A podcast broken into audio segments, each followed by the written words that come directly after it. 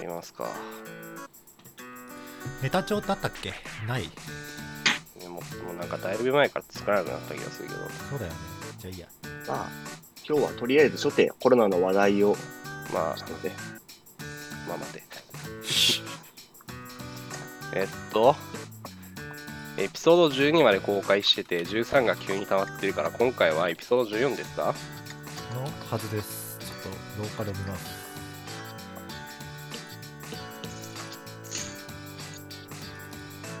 14ですね今回うん。えー、14か。なんだかんだで。はい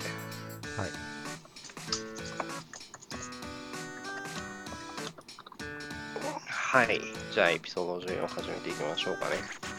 うい、よよろしくお願いしますいや、なんっしかゃ、前回収録したのいつもう2ヶ月ぐらい前じゃんね。 2月の中旬のぐらいだっけ2月の頭ぐらいだからうんさ、うん。なんか、あれなんだよ。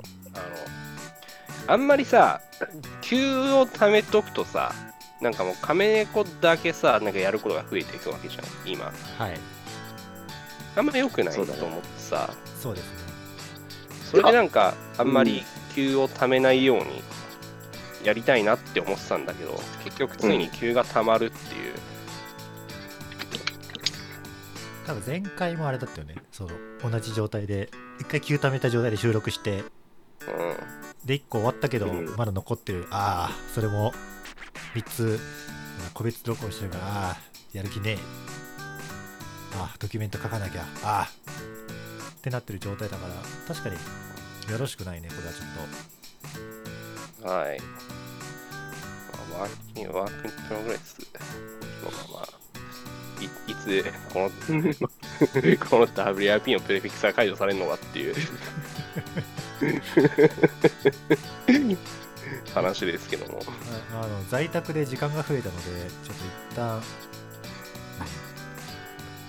もうあの優先度上げますもう単純にねあの、うまあ、よよくないんだけどねその仕事と違ってさあの、うんやっぱ優先度上げづらいんですよどうしてもこっちは申し訳ないんだけど、うんうんなのでどうしても後でいいやって言ったんですけどちょっと優先度上げますわ、ん。まあ、なんだ。うーん。優いや先度、まあ、ちょっと思ったんだけど、編集しなくてもよくないああそうねえっとねそれで言うと私がやってる編集って大体2つしかやってなくてうんあの2つ3つかな厳密に言うと1つはまあ音楽を載せるやつですよあれはもう一瞬で終わううん。るでもう1個は、えー、とうるさいとか例えばねあのなよくよくあるのは流しなんだけど流しの咳とかうんはいつも消してるんですよ、消せるところは、うん。ん。はっい。ていうのとあと一番大事なのが無音の削除なんですよねう。うんん。で正直これが一番めんどくさいあの、うん。波形に見えづらいからさうん。まあなんで、あそうれあれですね。つまり、なるべくそうテンポのいい会話をそうね心がけることで、そうねもう編集しなくていいんじゃね状態にするということ。になるとありがたいあ実際そうねあのその無音の削除とかあの NGC のカットとかはまあそれはいいんだよあのどうせこのこのぐらいのタイミングでしょってネタ聞きながらわかるからうん。無音はねどうしてもこう聞きながらあこれちょっと長えなみたいなの判断して一個一個手で削除してるからすげえ時間かかるんだよねあれだけで多分編集時間の8割方持ってってるからうん。それがなくなるとあの多分それこそ1回の編集がなんか1回聞き終わったらもう終わりうんくらいになると思う、うん。まあ、なかなかね、あとは、あれっすね。あのー、なんだ。うっかり喋っちゃいけないことを喋っちゃった時ぐらいやるとしたら。ああそれは全然ねあのだからその時は分かるんだよ、うん。あのうん。無音あここ無音入ったなってさ収録中分かんないじゃん、まあ、もしくはいっぱいあって忘れるからただこの NG ネタとかさ後であじゃあ大体これぐらいの時間とかこのネタの時はちょっと NG ネタ入ったから消しとこうっつってメモ取っとけばいいけど無音とかはねちょっとそれができないのではいはいはい。でね、なんか1時間、えーなんだ1分とかの無音だったらすげえわかりやすいんですよ。波形上で明らかに空間が空くんで、うん。ただ4、5秒とかの無音ってすげえわかんないんですよ、1時間とか取るとうん。あ、ちょ、ちょっと待ってくれ。とりあえず、この話を俺はあんま膨らましたいわけじゃなく、とあはいりあえず、じゃあ、やめるでいいよね。まあ、なるべく手を抜く。まあ、うんややる、ややる、えっ、と、なんだ、続ける、やめるはさておき、なるべく手を抜く。はいということで、いいですかね。あと収録の時もできるだけ無音がなくなるようにみんなで頑張る的な感じです心がけましょう。はあとはとりあえずこのカメ、カメレコ、なんだろう、その編集するときに、1日で終わらせることを最優先にしてやってみて、いえっ、と収録の翌日にはフィックスしてるっていう感覚でいいのか収録の翌日に絶対終わらせる、な OK 絶任せ対ろリリースします、するでやっていこうか、とりあえず。そうだあの、で、カメレコが一切、例えば編集できなかったら、音声つけれないまんまでも出しちゃおう。そうですねあの多分さっき言った通り無音が一番辛いんで編集の作業として、それが妥協できるんだったらぶっちゃけ適当にノイズけ切って、えーうん音楽つけてっていうのだったら10分まででできるかそうそうそう。だから、それでやってみよう。ら はいはいすいままあ、せんとりとりあえず、まあ、吉田にやりましょう。はいはい。吉田に。はい、えっと、今の話、もう入れるってことになるのは、じゃ あ。入れとくいや、結局だってそうなるじゃん。もう編集低の構図ってなったんだから。そうねそうなる、そうなる。はい、あーっと、じゃあ、改めて、エピソード14、ね、始めていきましょうか。お願いしますはい、えー、じゃあお約束から、あー、きびあーっと思った。はい、このポッドキャストは楽しいワークスの3人がお送りするポッドキャストです。パーソナリティの流しと、りょうと、亀猫のはい、えー、3人が気になる IT 業界にまつわるのもそうじゃないのもありますが、まあなんかトピックについてのディスカッションなんかをお送りします。えー、ポータルサイトがあります。ポータル楽しい .work に、えーぜひアクセスしてみてください。えー過去のバックナンバーだったり、えーパーソナリティの Twitter のリンクとかもあるので、まあ、暇な人は見てていただければと思います。えーこのパッドキャストをより良いするものにするためにフィードバックお待ちしてます。ツイッターでハッシュタグ楽しいワークスをつけてツイートしていただくか、ポータルサイトからも、えーフィードバック受け付けております。えー続けていく上での参考にさせていただきたいと思いますので、えー皆様からのフィードバック、ぜひお待ちしております。はい。ということで、久しぶりですね、収録が。はいだね。はい、ということで、えっと、ちょっと今、はい頭出しっていうか、ちょっと話題を出しましたが、どうですか、皆さん、在宅になって。いやー、そうだね。今、俺はもう出社禁止の完全、会社からは出社禁止で完全在宅で、毎日家でやってる。うん。うんうん、ん、あ、でも打ち合わせとかやっぱやりにくいね。なんか、結構さ、なんか人類、なんか、フェイス2フェイスのコミュニケーション取らないと、なんか、ちょっと辛いなみたいな気分にならない。っうん、わかるなる。ていうか、なんか、フェイス2フェイスじゃなくても、なんだかんだ、あの、結構会話し、誰とも会話しないで一日終わったりするじゃないリモートうで。ん。うん。なんか、あれ、結構なかなか厳しいねみたいな、あれが続いていくと。なんやかんやでその同じ場所にいるでこう気軽に雑談ができるみたいな空間が意外とねそうそうそうそう重要だったりっていうなのがんか、ああいうの意外と大事やなっていうのはね、分かりましたね。あと、朝起きる時間遅くなりました、俺は。うん。なんか、前はなんか頑張って9時半ぐらいに起きてたんだけど、なんかもう今起きたらもう10時半ぐらいで、しなんか、うんその、うんあの、勤務開始終了をうん各チャットのチャンネルがあるんだけど、うん。そこになんか、みなんか他の部署の人たちが、あの、在宅勤務開始しますみたいなのが超大量にバババババーっていうのを朝起きてから見るみたいな。うん。なんか逆になかなかね、わしはも起きれなういうん、勤務が早くなったね在宅になったからマジあの起きる時間はもともといつも7時に起きてて今も7時って変わってないんだけど、えまあ、え実家だからってのはあるんだけどねその一人の生活リズムじゃないから、うん。うなんだんけどまあ7時に起きた後今まではなんか10時ぐらいに出社して仕事するってスタイルだったんだけどうん。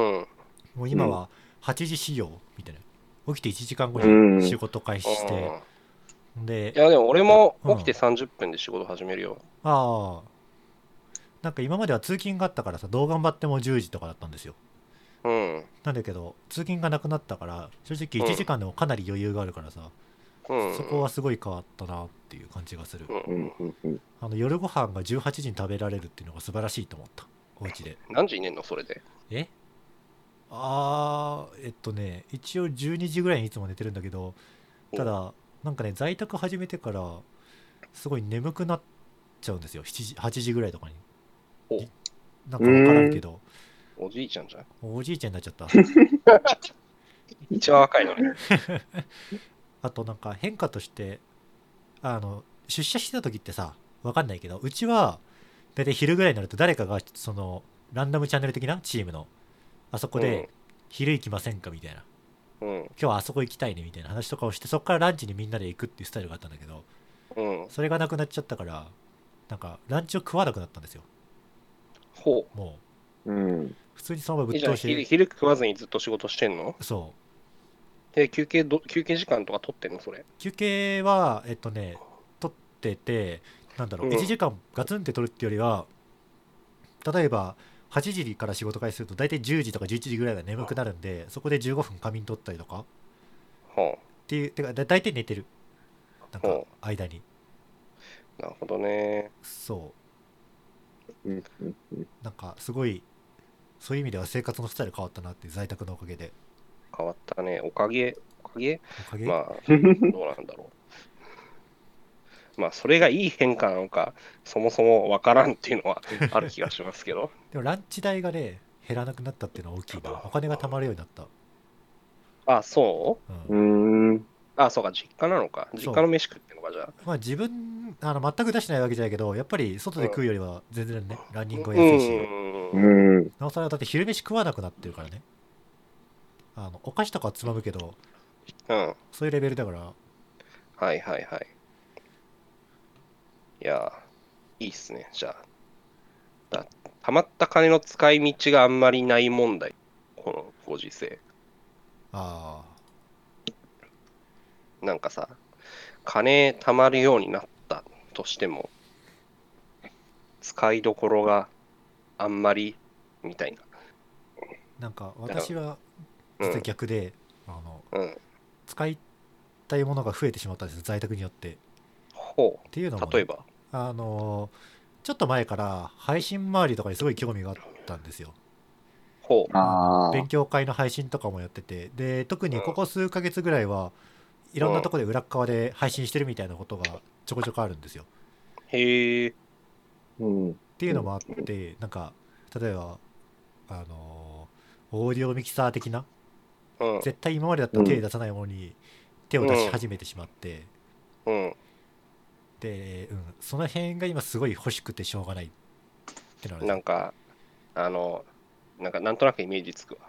うんつまみが何個かあって、なんかサウンドの IO のポートがあそうそうそっうそうてみたいな、あのうんヤマハって書いてありそうなやあつそうでしそうょ。そうでマイクのそのインターフェースもさ USB とかじゃなくて、普通のミニプラグでもなくて、うん XLR とか、うんキャノン端子とかって言われる結構ぶっとおいガシャッとキャノンやつ、端子。うん、XLR とかっていうと出てくるかなっまあ、ていう調べないんで、そうやちつょとっとわかかんないですけど。はいのはい機。材が欲しくなったんですよ、なるほど。なんかそうあの音質できるだけ在宅の音質を上げるためとかあと椅子か椅子椅子ああ、うん椅子はね、なんかちょうど1月に引っ越してさ、あ言ってそたのねタイミングで買ったからさ、なんか、椅子とかそこら辺の、なんだろう、パソコンデスク周りの環境っていうのは、結構充実してはいるんだけど、だからあの、あの、座れる場所家の中で。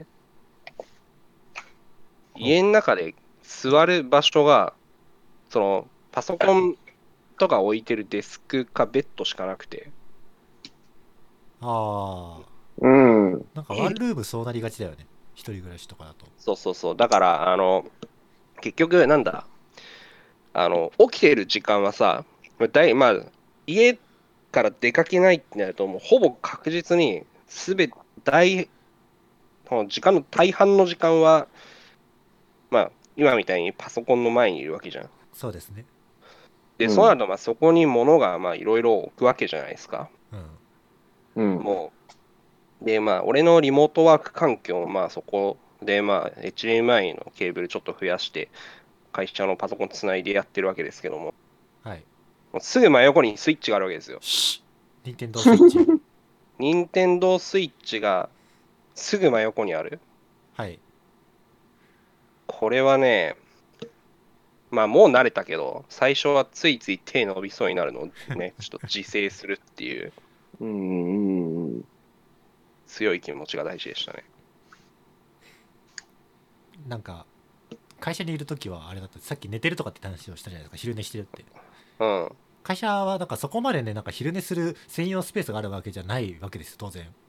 椅子で椅子でちょっと寝るとかはしなあいそうのそうあとねなんかカルチャー的にわかんないけど、自室で寝るよりはその休憩ルームで寝る人が多いんですよやっぱり、うん。う。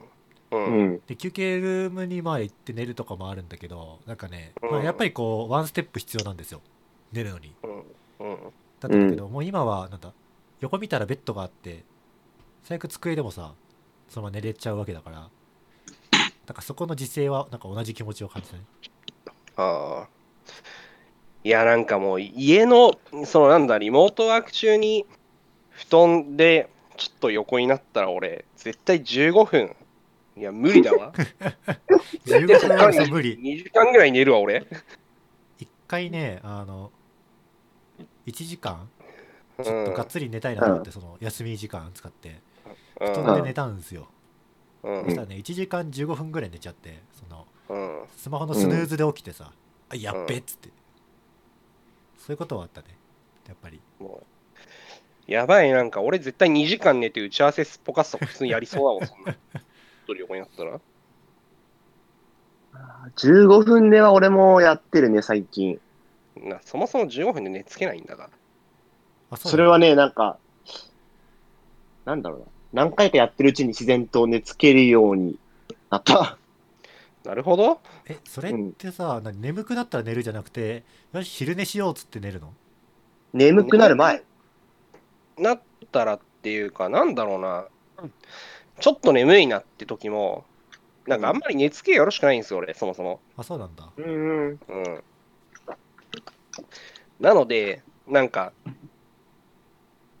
そろそろ寝るかってなる時にまだ眠くなかったりするともう終わりだし、えもうね耳から横になろうってなってもなんか結構2、30分ぐらいは寝るのにかかってる気がする。ー、あうんー。大変そう、なんか明日も仕事はそろそろ寝るかだと、なんか布団入ってから普通に1、2時間ぐらい起きたりするから、辛いねそれうん。だからなんか、多分実質、3時半ぐらいまでは目覚めてる気がする。うわ昨日は結構一緒に寝たけど。昨日なんか朝4時ぐらいまで、なんかリモートで繋いで喋りながら酒飲んでたから、おお長い。ーすごいスッて寝たそうだ。今、そう見ると大体3分ぐらいで寝れてると思すごい3分あれ多な分んだっけなん何秒、目閉じて何秒とかで寝れるのは、それ睡眠に入って入眠したんじゃなくて気絶してるみたいなう。のあったよねう そう。数秒はそうだけど、でもね、多分 3, 3分ぐらいぐらいじゃないかな、その時に。あの、15分タイマーかけて寝ようとして、うん。 15分後になんか結構寝た気になってるから、すげえ、うんへえなんか俺はさ大体、ねね、眠くてあーこれこのまま仕事続けても進捗出ねえなって時は寝るんですよ、ー。うん。でそういう時寝るんだけどなんかこう寝寝ようとして大体いつもクッションをなんだ、机の上に置いてそこに頭を投げて寝てるんだけどううん。うん。でなんだパソコンとかで適当にタイマーつけてヘッドホンつけて寝るんだけどうん。大体ね多分5分ぐらいはよし寝ようっつってこう目をつむってるけど意識はあるみたいな状態が続くんだよねなんですか、うんそのまどろんでる感あじだそようね、そうそうそうそうあのやろうといえば今すぐ目を開けることができる状態がう5分ぐらい続いて、実際寝れてんのって10分ぐらいだからすごい寝た気が全然しないんだよね、ん。うん。ああ。ああもうもうかみたいなえさっきじゃないのみたいなほおうっていうのはすごいあるから羨ましいねそれはなんか、く、く訓練。う。布団に入っったら、ずっと数字を数える。あの、羊を数えるのと同じ。数字を数える。あの、なんで数字を数えるかっていうと、布団に入って思考しちゃダメなんだよね。あでもそれそう数字をか数字のこと考えてるんじゃないのそれ。ね、数字を考え数字をひたすら数えるだけならまだセーフみたいな。あその脳の負荷を下げろとえ、じゃあ素数を数えるのはアウトえっ、と、いや、スラスラ言えないならダメ。かな。なるスほラどス。ラ言えるならいいけど、で、数字を数えてると、人間ってシングルタスクだから、他のことを考えれないんだよね。どう頑張っても。うん。うんそうだねあ。と、あとなんだろう。俺は、数字を数えるって言っても10までいったら、毎回1にリセットして1から数え直してる。なんかその、桁上がりとか考えるのがめんどくさいから、へほえうそんぐらいシンプルに落とし込んでやってると、割とすぐ、ね、寝れてる。ほう。そうなのか。なんか知らんけど嘘かもしれんけどうん。あのプロの軍人さんプロのアマもあんのか知らないけどは戦場でちゃんと休むために一瞬で寝つくための技法があるみたいな話をどっかで聞いた記憶があってへえ。そういう訓練みたいなね、1から10まで数えて繰り返すんだ何も考えるなってお前らにそんなことを考える脳みそはない。分かったか、分かったら返事をしろ。つっイエスさていう感じなのかなかもねすごいく訓練とかうん。考えたこともなかったね、訓練、いや、なんか、なんだろう、その、生きる上で必要なことについて何か訓練するっていうのは、果たしてみたいな。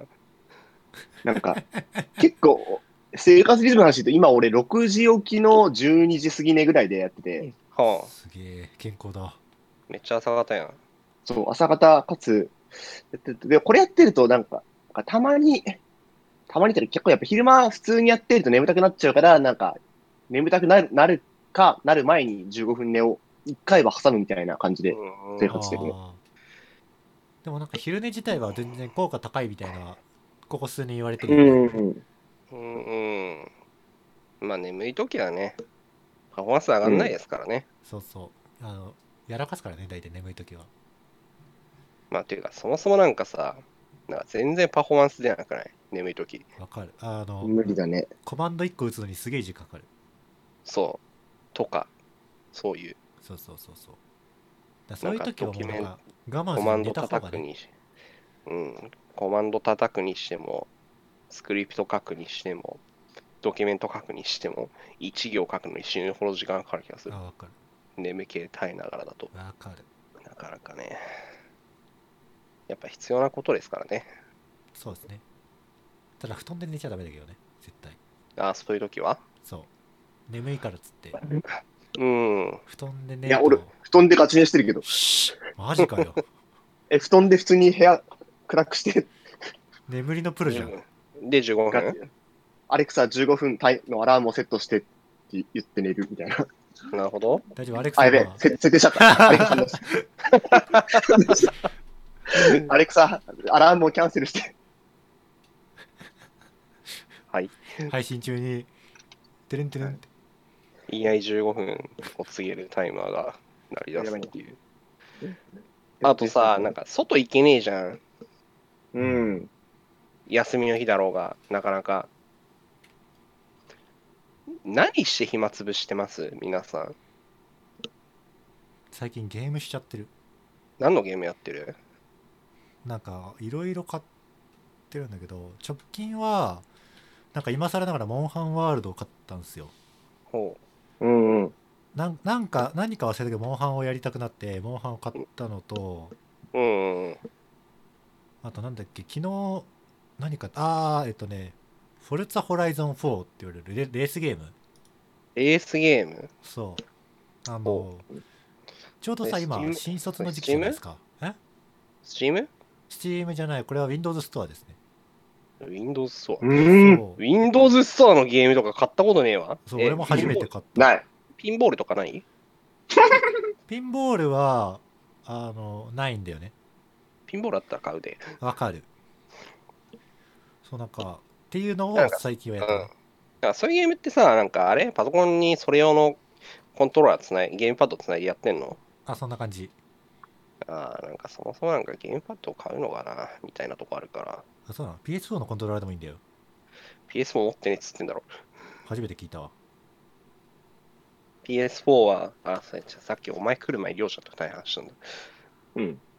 PS4 買おうかな、買おうかなって思ってるうちに PS5 が発表されて、うー広報互換あるのか、みたいになっているっていう。あだから今、スイッチしかないです。家に、ゲーム機は。あ私逆にね今スイッチがすげえ欲しいんだよね買えばいいじゃん。買えないんだよ買えばいいじゃんって言うじゃん買いたいんだよ、うんか買う金はあるんだよ、うん買えないんですよ、知ってる。うん知ってて辛言いってるわひど いわえい金、金出す出しても買えないのや、だから、えっといや、そうじゃないんだよ定価で買えないってこそうとでそうしそうょそうそう転売だったら買えるんですようん。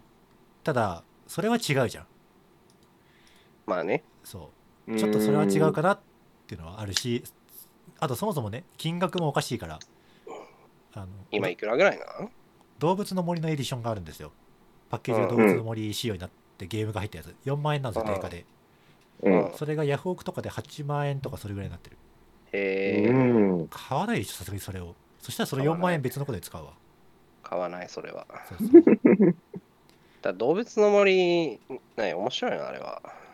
ーん面白いよ俺はゲームキューブの動物の森の記憶しかないからさ。多分あれじゃないそのマイクラとかが苦手な人はいわゆるゴールがないタイプのゲームってあるじゃないですかストーリーとかがないある。あれが苦手な人は多分苦手だと思うあー、俺無理だな、多分。ああじゃあ多分無理だねなかなかね、なんか、いや、なんか、その、なんだ、ゴーゴールがないゲームうんゴールがないゲーム、うーん、 ウイイレとか。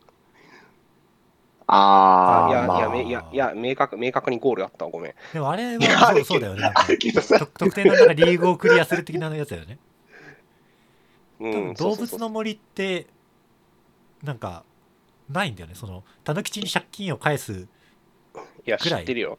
でしかないし知ってるそようそうそうそうなんかた、あれ、なんかちょっと前に、なんか、RTA in Japan の動物の森借金返済 RTA トーナメントみたいなのやってめっちゃ面白かった。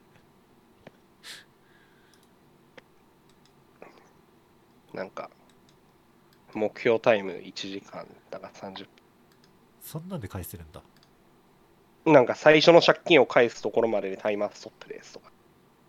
最初あなるほど結構大変な気がするけどねやってた。なんか、RTA in Japan すげえであとはあれ、ポケモンと、あと、なんか、もう、なんか主に、よそのチャットでつながってる人たちと、なんか、ロケットリーグっていう、なんか、車でサッカーするみたいなゲームがあるんだけど、なんか、それを、なんか、酒飲みながらディスコをつないでやってるみたいな感じですね。へえいいじゃんポケモンうん。なんかもうポケモンはね、もうモチベがどんどん落ちてきたっていうか、なんか、 一通りシナリオ終わって、あとはなんかやり込み要素がうんたらかんたらみたいな状況に、フェーズに入ってしまったので、はいはいはい。あれめんけどくせえ剣立てだっけあ、そうそうそうそうそあれも何その視点の倒してクリア的な感じなのかなう。四天王倒して、まあそこで一旦お、まあチャン四天王っていないんだよね、今回。あれそうなんだなえんか、なんかポケモンリーグの設定がすげえガラッと変わってて、今回。大丈夫かなこれネタバレになんないかないや、しさすがに、なんか、あいつがここで出てくるみたいな話しないから大丈夫でしょ。 OK 続けてじゃあなんか、それで、あのーな、ジムでバッジ集めるじゃん。はい。うん。なんか、その、なんかジム、ジムで戦うジムリーダーは、なんか、あくまで、なんか、その最後のトーナメントの出場権をもらうためのジムへの挑戦だから、なんか、あんまり強くなくて、で、なんか、その後、チャンピオンに挑戦権を得るためのトーナメントみたいなのがあるんだけど、うんなんか、そこで、なんか、ガチパを組んできたジムリーダーともう一回戦うみたいな。えへえ。システムになってるのよ。だから四天王っていないんだよね。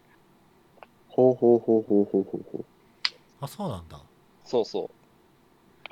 で、なんかそれに勝つと、まあ、チャンピオンと戦って、ちゃんちゃんみたいな。ああ、とりあえずクリア、エンディング。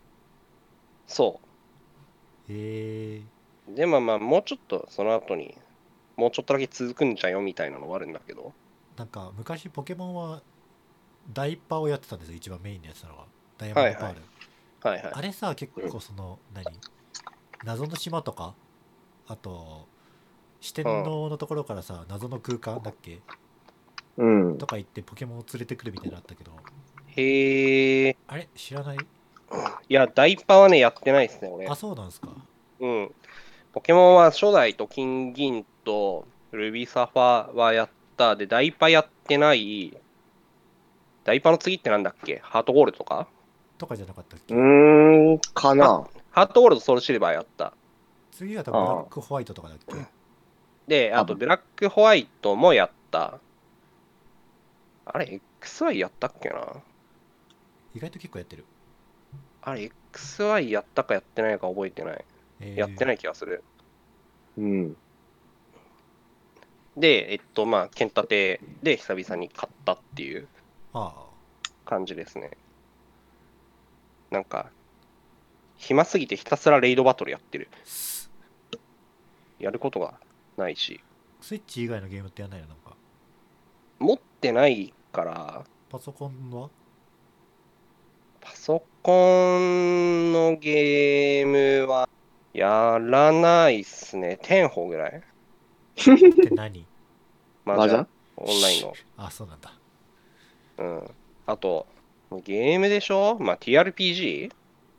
あうんー一応、オンラインでできるようなやつ。ゲームソフトではないけど、普通に TRPG とかはやりますね。ね。もう暇すぎてなんか週1ぐらいで誰かやろうぜっつってんの。え、TRPG、うん。た、例えば、え、カタンとかみたいなのも、T、あれって TRPG なのあれはアナログゲームですね。あ、全然違った。まあ、TRPG は、なんつったらいいのかな。テーブルトークロールプレイングゲームという、あれはなんだっけえっと、あ、名前忘れちゃったからいいや。ソードワールドとかわかるわかんない。うーん、なんて説明したらいいんだろうね。難しくないか TRPG を端的に説明する言葉ってあんまりない気がしてきたぞ。あれなんだっけ遊戯王の一番最後の方読んでこい。遊戯王の一番最後って何一番最後の方 TRPG の説明っぽいくなる。え、そうなの遊戯王一番最後 TRPG やるよ。え、それは初初初代の遊戯王を見ろってこと初代、うん、初代、初代、初代の遊戯王で。え、どんな、へえ。どんなだったっけ遊戯王の一番最後は、ちょっと待ってね。一番最後は、うん。そうだね。し遊戯と誰、誰、誰だな。バクラでなんか TRPG をやってるっていうせ設定になってる。え、そうなのなんか過去の、過去の世界を模した TRPG みたいな。過去そんな話だったはず。へえ。そう、え、あれ最後って、あなんと、か最後って言っても、あの、しあの、なんだっけ。あい、もう一人の僕が帰る、ま、帰るとかのタイミングではないんだけど、っていうかほ、ぼ最後全然、ごめん。遊戯王のシナリオ全然覚えてない。覚えてない。確かに。全然覚えてない。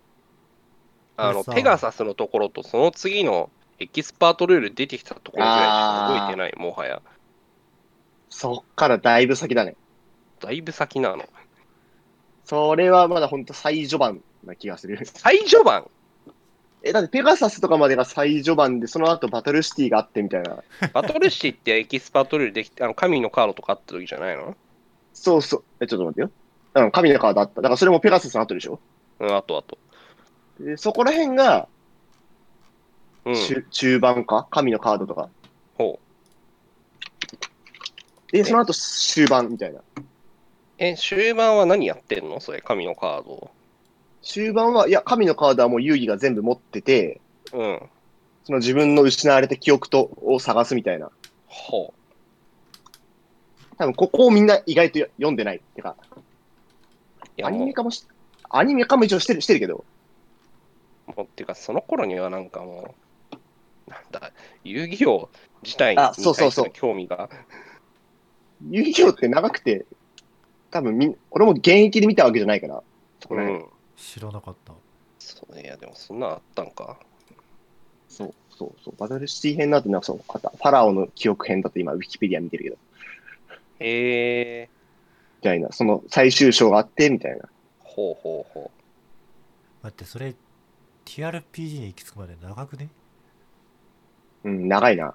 まあでも、暇でしょ今 は在宅で。いや、ええ、うんはい。 これ TRPG 今ググったんだけどさ、うん。なんていうの、この、RPG なんだね、本当に。だから、ロールプレイを、自分がロールプレイをするわけですよ。なんか、そう、そうだね。まんまその通りだね、これ。うん。へえ、面白い。まあ、まあ、いや、それ俺に聞くまあ確かにちょっと聞くのおかしかったな。いや、俺もい、や、長すぎに、そう長すぎて面白いとしか言わないだろ、そうそうそうそう。この質問、なおの意味もねえなと言いながら、いや、でもこれなんかこう、ちょっと聞いてしまった。ああ。あれじゃないの ?YouTube とかさ、ニコ動とかにさ、なんかあ、ーあリるよプレイみたいな TRP。ああるよ、TRPG のリプレイ動画。あ、たく本さん当あるある。ちょっと後で見てよ。なんかおすすめとかあったら、じゃあ、見といて後で。ああ、じゃあ貼っとくわ、後で。はい。へはい。え。え、ってことは、これ TRPG をオンラインでやるってことは、マイクつないで、ここんな感じでやるってことうん、ディスコードでつないでやってるよ。えー、知らない人といや、知ってる人と。あ、そうなんだ。まあ、知らない人と別にやってもいいんだけどね。なんか、まあ、知ってる人と集まるか、なんか、普通に、あの、セッション立つから、まあ、いっかみたいになるよね。へえ。うなんか別にそれでわざわざ知らない人と、まあ、やってもいいんだけど、まあ、そこまでのモチベは今のところないですね。あなんかその身内でなんか全然できなくなってきたらやるかもしれないです。やるかもしれない、そういう場所を探して。でもなんか逆に今ってあれだよね、そういう意味だと。その全員が全員リモートになってるから、うんや。りやすいみたいなのあるよね。仕事も含めて。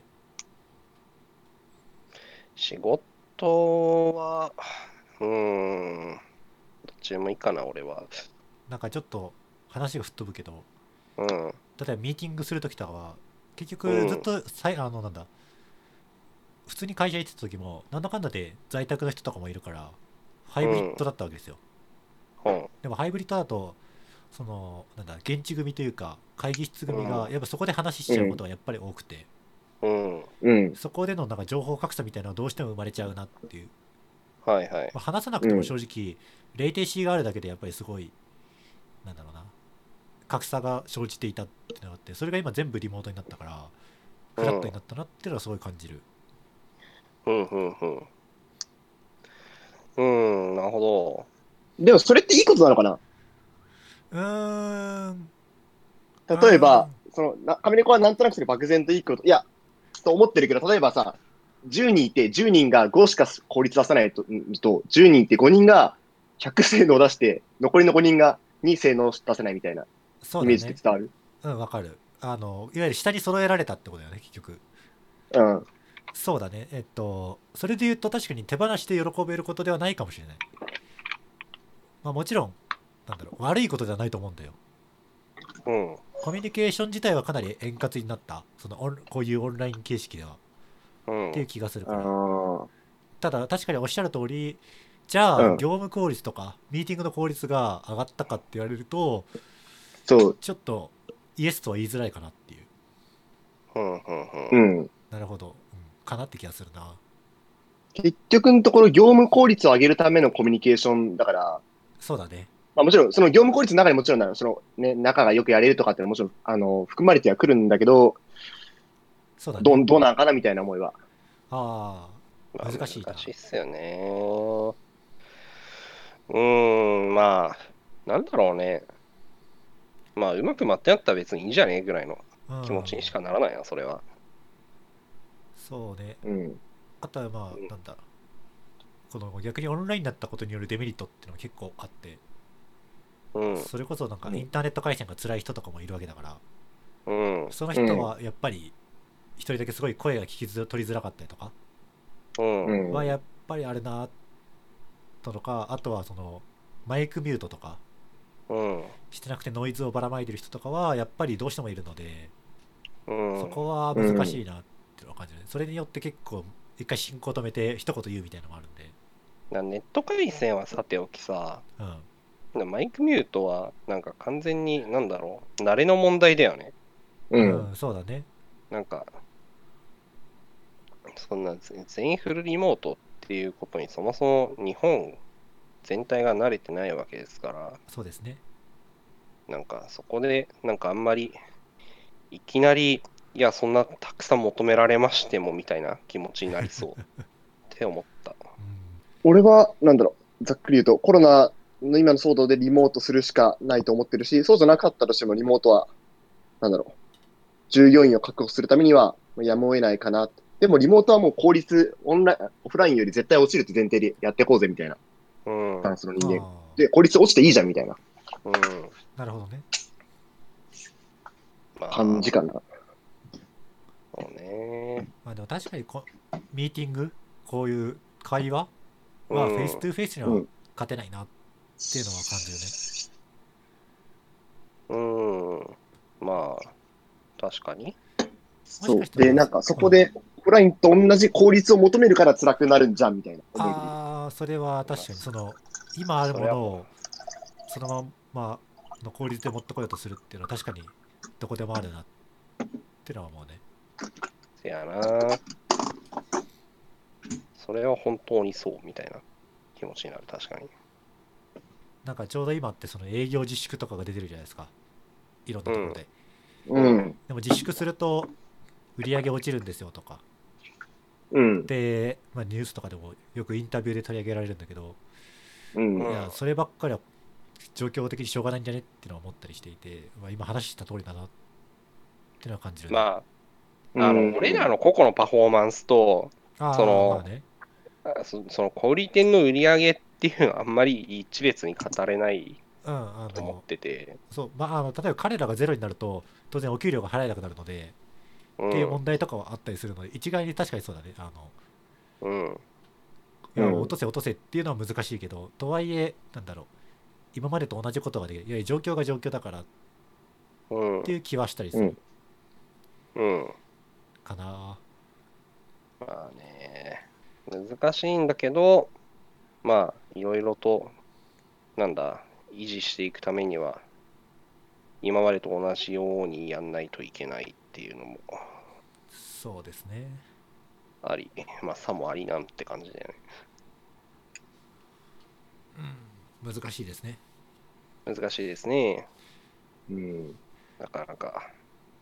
そういえばうん IT ニュースを話してないね ?IT ニュースの話、ズームの話でもするああズーム使ってるああ。ズームは外部との打ち合わせがあると、ズームでってなることがあるので、内部はってこといや、外部、お外、お客さんとか、内部は使ってないみたいなうん、てか、そんなにでかい会議やんねえから、そもそも。スラックこれ十分。ああ、うんうんなるほどね15人つなげれば十分でしょ。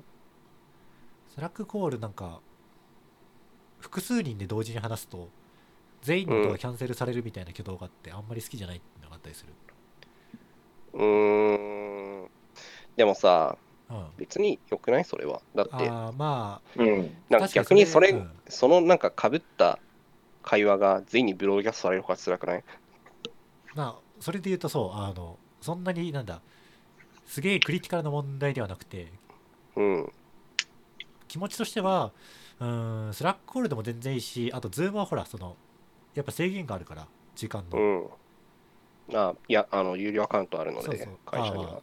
ちも有料アカウントあるけどその普通のプライベートとかだとっていうのがあるからスラックコールで済ませるっていうのは実はある、ズームだと背景とか遊べるからな、でも。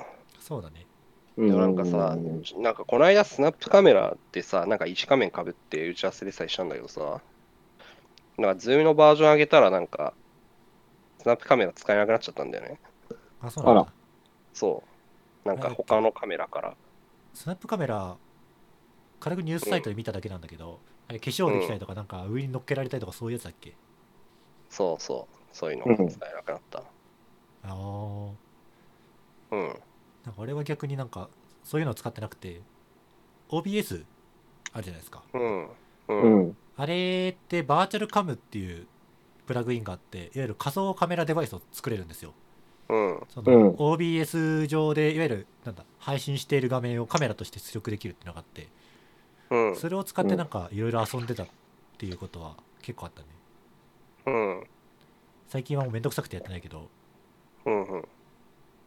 とかかあなの、うんいや、なんかそもそもね、ズームのバージョン上げたら、なんかそのスナップカメラ、そのカメラの入力をあの選べたんだけど、なんか選べなくなっちゃったんだよね。出て Mac こなくなのっちゃった組み込みのカメラ以外、デフォルト以外から。へえうんうん。はは、もう石仮面かぶれねえとか思って。だからズームいろいろバタバタしてる中、がっつりいろいろ、いろいろあった多分アップデートだだろうからね。うん、そうだね。まあ、なんか多分、いろんな使われちゃってるし、でもそんな中で、もうめっちゃそこら辺のもん、セキュリティの問題とか出まくってるから、なんやろう。とりあえず絞るみたいなうん。方向のアップデートになってもまあ仕方ないよねっていう気も。そうだしねますね。なんかだって何だったっけなニュースサイトに書いてあったけどうん、あの昨年12月うんはユーザーが1000万だったのが、うん、あの今年の3月には2億人が使ってるっていうユーザー数が増えたって言ってるから、うん。、まあ、そんだけ使われれば当然キャパ的な問題もあるしそういキャうパよりはいや、うん。あれだね、そのなんか今、なんかたくさん使われるようになったからこそ、なんかそういう問題がいろんなところで言われるようになったっていう。分母がどうしても大きくなっちゃったからっていうのはあるのかなっていう気がしていて、せやな。そうだね。まあまあ、うん、ズームに多分キャパの問題って俺が知る限りでは何も起きてなくて、あの裏でクラウド使ってるから、スケあースケーラビリティ確保できてる、起こ起こってなくて、今起きてる問題は、いろんな人が使うようになったから、いろんな人がズームに興味を持って、あれ、ズームってどうなってるんだって調べられた結果、いろいろセキュリティ的にやばいのが見つけられたっうんうんう、ん。ていうふうに見えてるかな、思ってるかな。確かに、うんそれは同意ですね。まあ、ズームと、まあ、でも、ズームとかハングアウト、ハングアウトじゃねえのか、もう今、ミートズールミミートミーとか、か、うん。スラックコールか、なんかまあ、どれか使えたらまあ、ええやろ、くらいの。あとうん最近はチームスもよく言われてるけどねチームズ、チームスね、チームスは、なんだかんだ、あの、背景ぼかす機能とかが結構優秀ですね。あうれ、ーん。つい最近だったじゃん背景画像にも対応したらしいじゃんあ、選べるようになったんだ。みたいえ結構なんか Teams は特にここ最近はその音声ミーティング、ー、うん。ボイスミーティングの機能の強化がすごいらしいみたいなのは聞いていて、いやチームスはね、ちょっと、いろんなのがチームスに乗りすぎなんだよ、機能が。あはははちょっといろんな機能が乗りすぎてて、あんまり、なんだろう。なんつったらいいんだろうね。機能が多すぎて使いづらいっていうか、うん、そんな感じはする、正直。なんかちょうど今 Teams を使って勉強会を開催できないかっていうのを、うん、まあ確認するためにちょっと一時的に Teams を契約したんですようん、で触り始めたんですけどうんあ、のクライアントアプリ開いたら、あれってチャットとも全部インテグレーションされてるじゃないですか、それこそうオフィスとかともできるからうん。マジで最初どこ行ったらいいのかわからないっていう現象が起きましたね。そう、チームズはそうなんですよ。なんか、ややこいんですよ、機能が多すぎて。うん、でさらにさあの自分で触ってるから自分がアドミン権限があるんでいろいろ設定を変えたりとかするんですよ設定見たりとかうん、あれがなんかまんまこう MS っぽいというか AD っぽいというかなんか何でもかんでも設定できるからさ逆にすごい何をどう設定したらどう影響があるのか全然わかんないみたいなねうん、うん、うん、のはすごい感じたうん。まあ、そんなもん。まあね、マイクロソフトで言うと、なんかスカイプとかさ、はいはい。うん。なんかもうあれ、ダウンロード、まあ、アプリもいらない、サインアップもいらないで、電話会議の、なんかウェブ会議の部屋作れるんでしょそうなの今、うん。なんか、へーって思って。すごいな。なんか Teams を使ったら、うなんかん。急に、えーあなたのアカウントは Skype をビジネスへから Teams へ移行しておりますみたいなことが書いてあって、はほうってなったんだけど、移行されたのあまあ、それはさいそそれは最近あの新規で作ったんで、もともとうん Teams なんだけど、うなんんかそういうのがあったらしいね。もともとは分かんないけど、Skype for Business うん。を使ってた人たちは Teams に移行するみたいな、こう、ロードマップみたいなのがあったっへて感覚で、あ、Skype も、あれか Teams に統合されるのかなみたいな感覚だったけど、ー。なんだろうね。まあ、よくわかんねえっす。はい。わかんねえっす。じゃあ、もうちょっと IT の話しますか。 IT 系の話題で最近の気になる話題は、何があるかなとりあえずハテブを見よう。うーん。いや、やはりここは、香川県民お断りサービス。あー前回以降だっけだから前回話したんだけど、あれ、フィックスする前に。ししてないよ。あ、知ってなかったっけしてないか。うん。はい。あの、ドドントフっていうね、TRPG オンラインでやるツールがあるんですけど、ああ、話題になってたね。そうそう。あれが、あなたは香川県民ですかイエス、ノーっていううん。のを最初に表示して、で、香川県民ですかに対しイエスを選択すると、最初は、今も違うんだけど、うん、アルカメ製麺のトップページにリダイレクトされるみあたい、そうそう そう。でもね、もし、あってね、それはちょっと悪ふざけがすみません、反省してます、みたい な。なんかそうそうそうネタラボかなんかに取材されてか言ってたね。そうそうもう今もそうそう書いてますって。まあでも、なかなかね、あれはでも、何なんだろうね。なんか、あれはもう、サービスを提供する側からしたら、どうしようもない、あれしかねえだろっていう感いじやが、すえるよ、いいねん。じゃないの香川県民は対応していただきありがとうございますって言わなきゃいけない。そうだねう。ん。香川県は。でしょ。ね。かわかわいそうに香川県民とか思いながうん。ら。WHO ですらゲームやるのを推奨しているのに。あれそうなのえ、そ知うだらよないわかんない。今そう今そうだよ、WHO も、なんか、もう、なんか家でクサクサするよりゲーゲームで遊ぼうぜみたいな。いや、軽くググったらさ、うん WHO がパンデミック対策にゲーム推奨で香川県民が大困惑みたいなうん、記事があって、めっちゃ笑うね、これ。仕方ないね。あ仕方ない。あ、まあもともああ、はい。なんですか昔からなんかよくゲーム脳みたいなのはうんデマだってね、言われてたのがもうはっきりとね。分かってしまったな。うん。いやでもわかんない。WHO を信用して良いのかまた諸説は。でもまさ、なんか、その香川、もともとそれが根本的な理由ではないにしてもさ、香香川県が今回の条例を、うんあうんの施行する施行でいいのかな、うんまあ、理由の一つとして WHO がそのゲーム依存症っていうのがあるんだぜっていうのを発表したからやっぱそれ防がなきゃならねえぜみたいなことを書いてあったけど、うんそれとはなんそうだか真逆になるよねその WHO の言ってることは真逆だよ。ん。じゃあね。うん。両方とも言ってるんだよねそれで言うとじゃあうん。一応ゲゲーム依存症っていうのもあるけど、ただパンデミック対策としてゲームでみんなでコミュニケーション取ろうよみたいなのはありなのありだよみたいなそういう感じなのわかんないけど知らねはえ。い WHO、はい、みたいな。もはや WHO 基本的にもうあれじゃないですか。なんか組織の体質体質として、なんかもうお金くれたところになびく組織だから。そうなのえ、そう、え、マジお前。 それはニュース見ようぜってのと、あと、うん。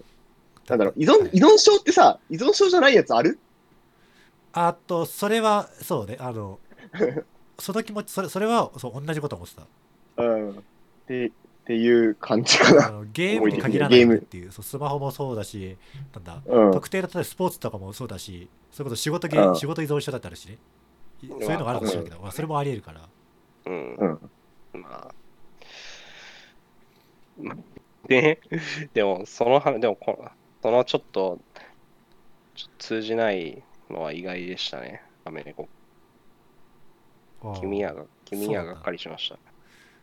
ちょっと次回までに勉強しておきますでもなんだろう。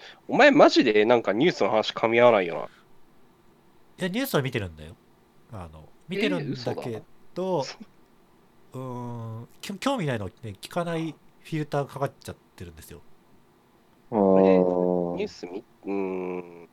なんだろうじゃあ、はいカメネコの最近のニュースで一番、なんだ、なんだろう、一番でかかったのとかは何なのじゃあええ雑なふり、雑なふりをするけど。なんだろうねニュースじゃないいやニュニュースだニュースだからニュースじゃあうんえでまあなんか最近知ったことぐらいでいいけど。うーんなんかとりあえずパッと浮かんだのは、何うんその東京都うが、ん。えーなんだいろんな自粛要請今まだ要請まだ言ってるんだっけ陽性だよ。ああ、もう要つうか自請粛、自粛の命令はできないからね、言っとくけど。うん。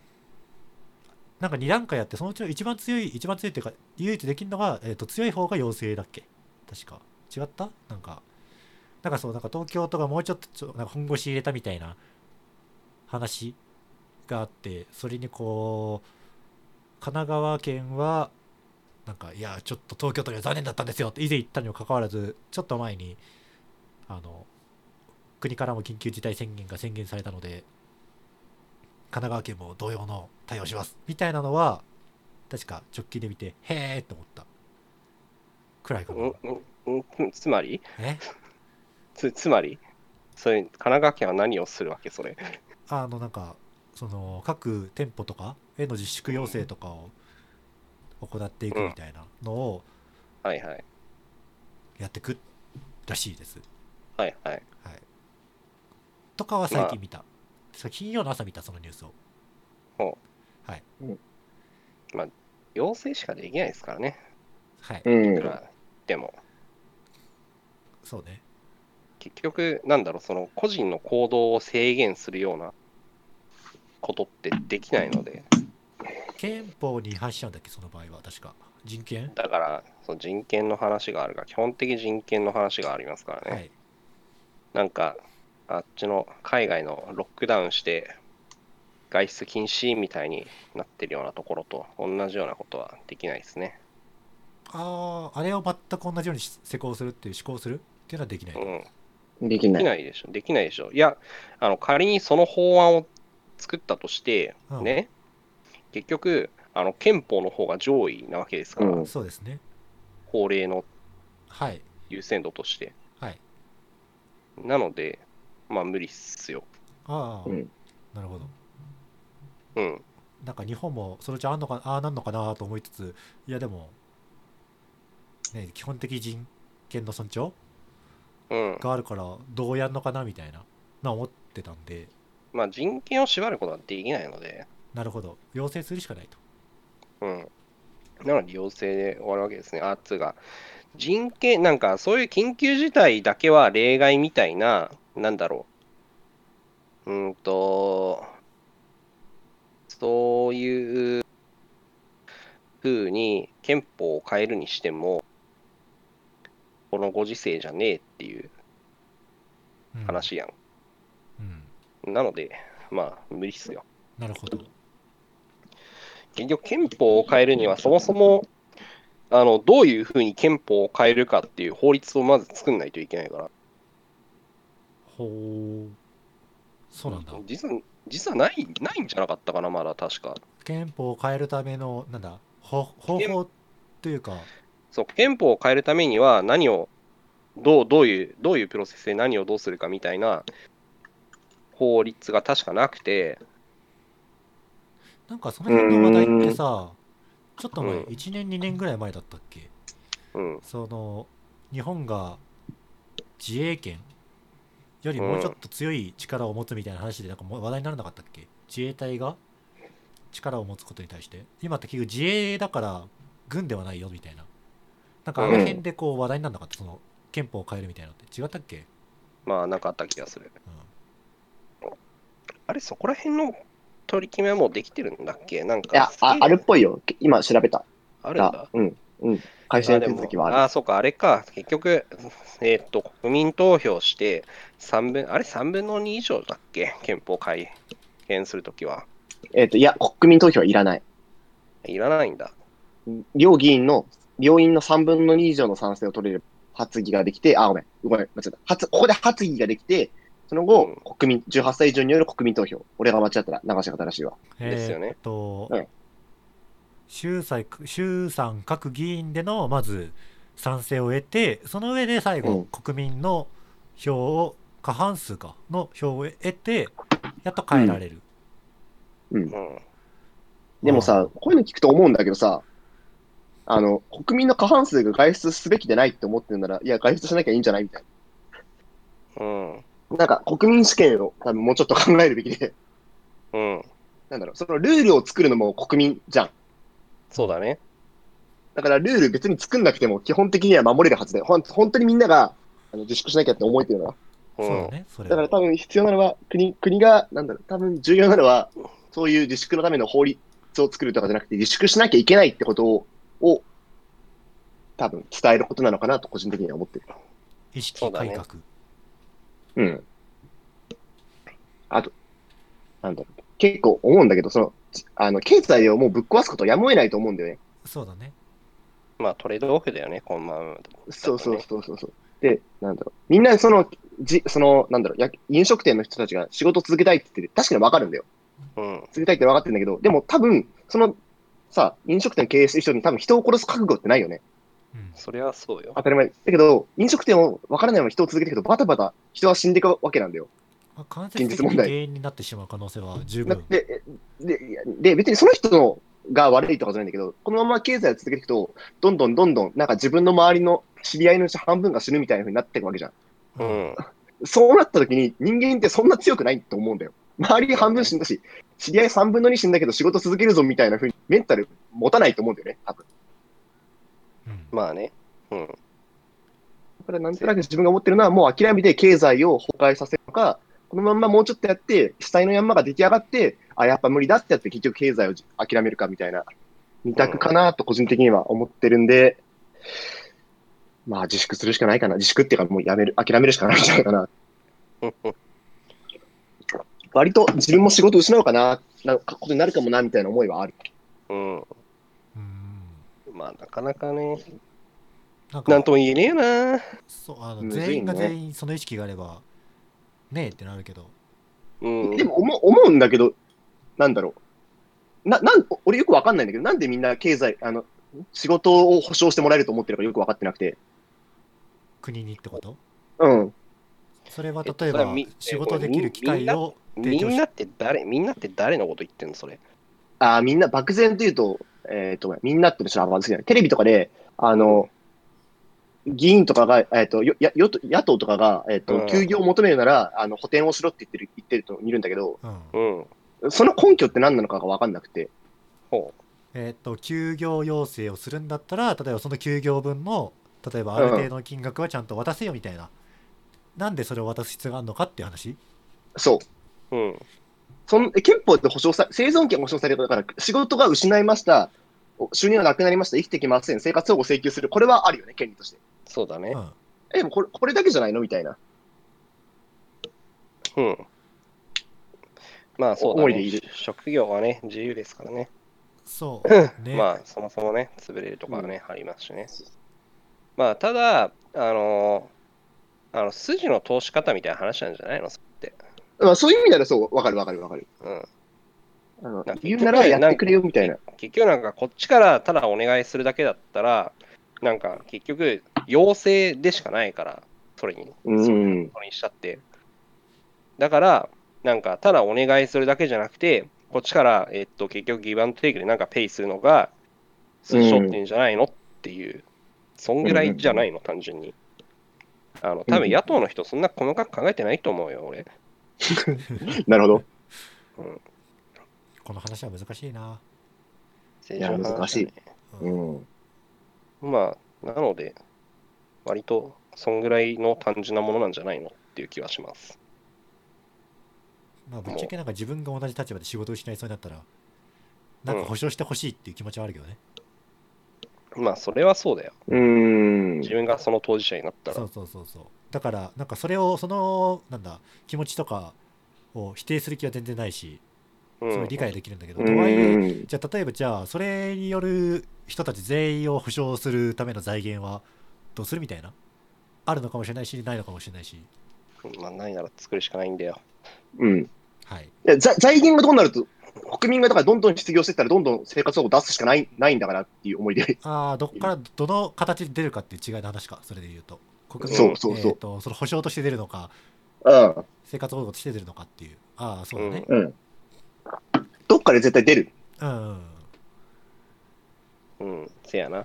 なんかあと難しいと思うのはわかんないこれはう俺ん勘違いしてるかもしれないけどじゃあお金を出しますって言った時にいくら出すのが妥当なのかっていうのもあると思うんですよ例えばその生活だったらある程度金額が分かると思うんですよね人一人生活するためにいくら必要っていうのはある程度分かるじゃないですかそう生活保護だってそういう基準で決まってると思うんで多分う。ん。なんでいいんですけどいわゆる休業に対してっていくら出すのってなかなか難しいな、なんかうん、生活保護引き合いに出すとさ、うん、はなんか、その休業保障いとしてお金をもらったときに、なんか自宅待機して、なんつうの、その、普通に仕事しているときより、その仕事ができないことによる保証の方がお金をたくさんもらえるバグとか生まれそうだなって今 ちょっと思った。確かにい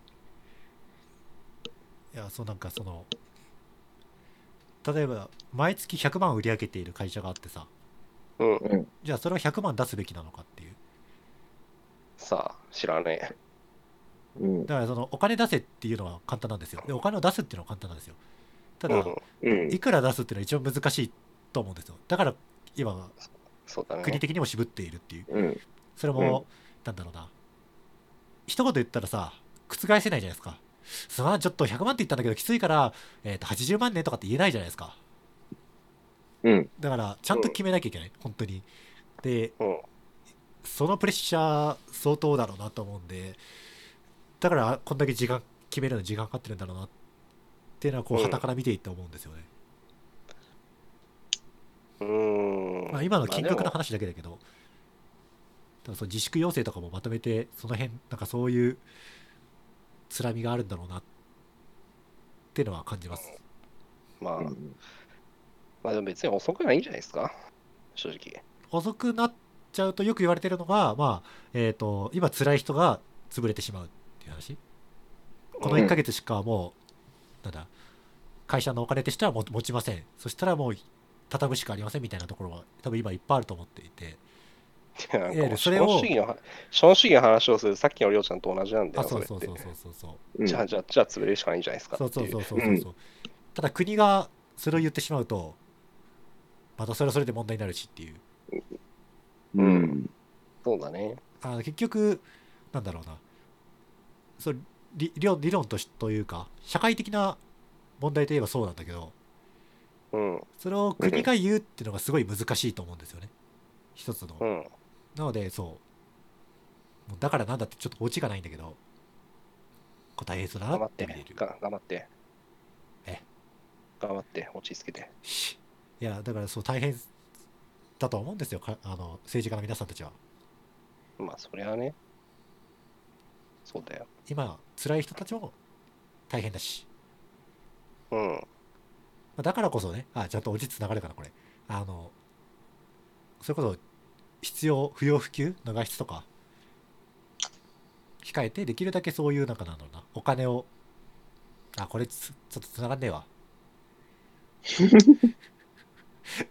次の話行こう。何お金を何えいや、その、お金を、お金じゃないな、その、なんだろうな、無駄な外出とかを減らそうねみたいな話につなげようと思ったんだけど、いや、これ、オチにつながんねえなと思ってて、うん、うん。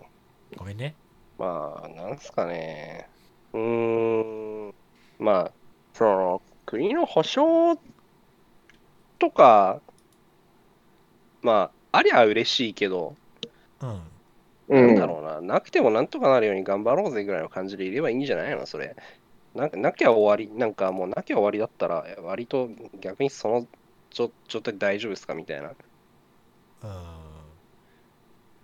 感じになるし、なんか、まあそれはそうその何かしらの形で保証が出るんだったら、なんかそれまでの間、なんか耐えうるようにしないとね、みたいな、うんそんぐらい。まあそうだね逆になんかさその飲食店の飲食店だとさなんだそのそういう保証がないともうやばいっていうのはまあわかるじゃないですかはいうんあなんかあるかね飲食店以外に製造業とかよく言われるんじゃない何の製造業うん製造業って何の何でもそうだけどそれこそ例えばなんだろうなネジ作るとかもそうだろうけどああいうのってさあの、うんなんて言ったらいいんだこうかい仕家でできないじゃないですか特定のその専用の機械があるわけなんでうんただ、うん会社に出社すれば当然何あの人と会わなきゃいけないんでそのリスクがあると、うんっうん、うんていう状況なのでいわゆるそれは自粛しろって言われてしまう形じゃないですか休業してなほしんいかあんま分かってないんだけどさ、その近代的な製造業ってそんな人と密し、そんな人とさ、なんか密に膝つき合わせてやるようなもんなの、いや、わからん。俺もわからんけど、ただ場所には行かなきゃいけないっていう話ですね。その、まあ、それはそうだよ。そう中中の話は正直わからんので、ただ、いわゆる我々みたいにリモートでもう家の中でできるってわけではないから、で例えばそうも遠隔操作すり遠隔もう自動化すりゃいいやんってなっちゃうけどね。うーんどうなんだろうね。全部が全部自動化できるわけじゃないから、えどうー、でもこでも工場なんてなんか大多数は自動化できんじゃないのあやあ、ろそれで言うと多分俺の言ってるのは大規模工場じゃなくて、町工場とかちっちゃいところ、うん。いろんな会社に卸しているようなちっちゃいところを指してるかな。ちっこい町工場。ちっかい町工場。でもう俺んすごい怒られそうなこと言っていい、まあ、いいんじゃない知らんけど。そそそんなちっこい町工場ってさ、なんかもう今潰れるか、もうちょっと経って後継者不足なりなんなりで潰れるかの違いでしかないんじゃないのうーんどうなんだろうね。わかんだかないらそこ完は。全に完全に偏見で喋ってるけど、これ。まあ、俺もイメージ的に言うと正直ちっちゃい町工場は コロナに潰されるか大企業に潰されるかどっちかっていう状況にすでにもともと、もともと大企業が相当厳しい扱いをされてて、うん。まあ、コロナだからっていう話じゃないよなみたいな主張はわかる。ああ、なるほどね。確かにそれはあるかもしれないな。そうそれなんかおって思うんだけど、今まで俺らそんな町工場とか大事にしてきたえーっとね、えーとあ、じゃあ、もうちょっと、えーっと、自分に近い話をすると、うん。えーっと、同人誌の印刷所とかうん。うん。は、うん。個人的にはすごい心配だなってのは思ってるんですよ。うん。あのほ、ほんとそれはそう。ほってそう。なんでいや俺はそこにお世話になってるからあの単純にあのうん本を作ってくれるだけじゃなくて、なんだろういろいろとうん親切になってくれるんで、俺は単純にそのいつも使っている印刷所がやっぱり好きですし、さ好きだし、まあ、その金額とかっていうよりはそこのサービスとして、あのうん。なんだろう自分が欲しているので続いてほしいっていうのがあるんですよね。うん。うん。なんだけど現状ほらコミケとかも、まあ、いろんな同人誌即売会イベントがう中止にん。なっていて、うん。やっぱり印刷所的にも辛いらしいんですよ。うん。っていうのもあってああいうのを見るとなんとか俺は支援したいとも感じるしできるだけうん。コロナ乗り越えて続いてほしい、その落ち着いたタイミングでまた入校させてほしいなっていうのはもうこれは単純に感情としてあるねうん。なるほど、なるほど。うん、それってリモートの話とはちょっと違って、ああちょっと話はずれてるかもしれないうん、なうん。るほどね。まあ、まあ、言いたいことは分かりました。うん。まあ多分なんだろうな俺は印刷所だったけど多分他の人によっては知らんよその、うん。特定の工場が続いてほしいとかね、そことの取引ずっともうずずっと続けてるから、やうってんほ。しいみたいな、やっぱあそこは自分たちのこと分かってくれるからみたいなのもやっぱりあると思うんですよ仕事でもうん。うん。うん。うんなんでそういうところが潰れないあ何の話してたんだっけこれまあいいや、うん、そういうところが潰れるのは避けてほしいなっていう気はするけどねえっ、と、俺の場合は印刷所だけど。うん。まあ、要するに、なんか自分の身の回りに影響出てほしくないっていう。うん、それはそ。そうそれはそううんん。まあ、なんだろうな、なんか、あんまり、その、コミケの自粛とか、うんたらかんたらみたいな話は、であんまり俺、興味ないというまか、それがあれじゃない単純にそこに、なんだろう、立ち会ってないから、あそてかの、興味、てか興味ないというか、なんかあれだわ、なんかコミケでしか売ってないやつが、なんか、ココミケなかったんでブースで出て、ブースで出しますみたいな話とかあって、なんかそういうコミケ行くのめんどくせえから、なんならずっとブースで出してくれまであるわ。まあ、いいんじゃないそれはそれで。うんだってカルチャーの違いだと思ってるから。で俺はその、言ったら TRPG とかよくわかんないし、はんってぐらいだから、多分それと同じだと思う。うん。まあね。なんすかね。いや、あー難しい。難しいっすね。 IT ニュースいくか。 IT ニュース。はい。 IT ニュース。どんなのがありますか最近何があったっけ最近うん。最近俺あんまり追って追っかけてないです。IT ニュース的なのは正直。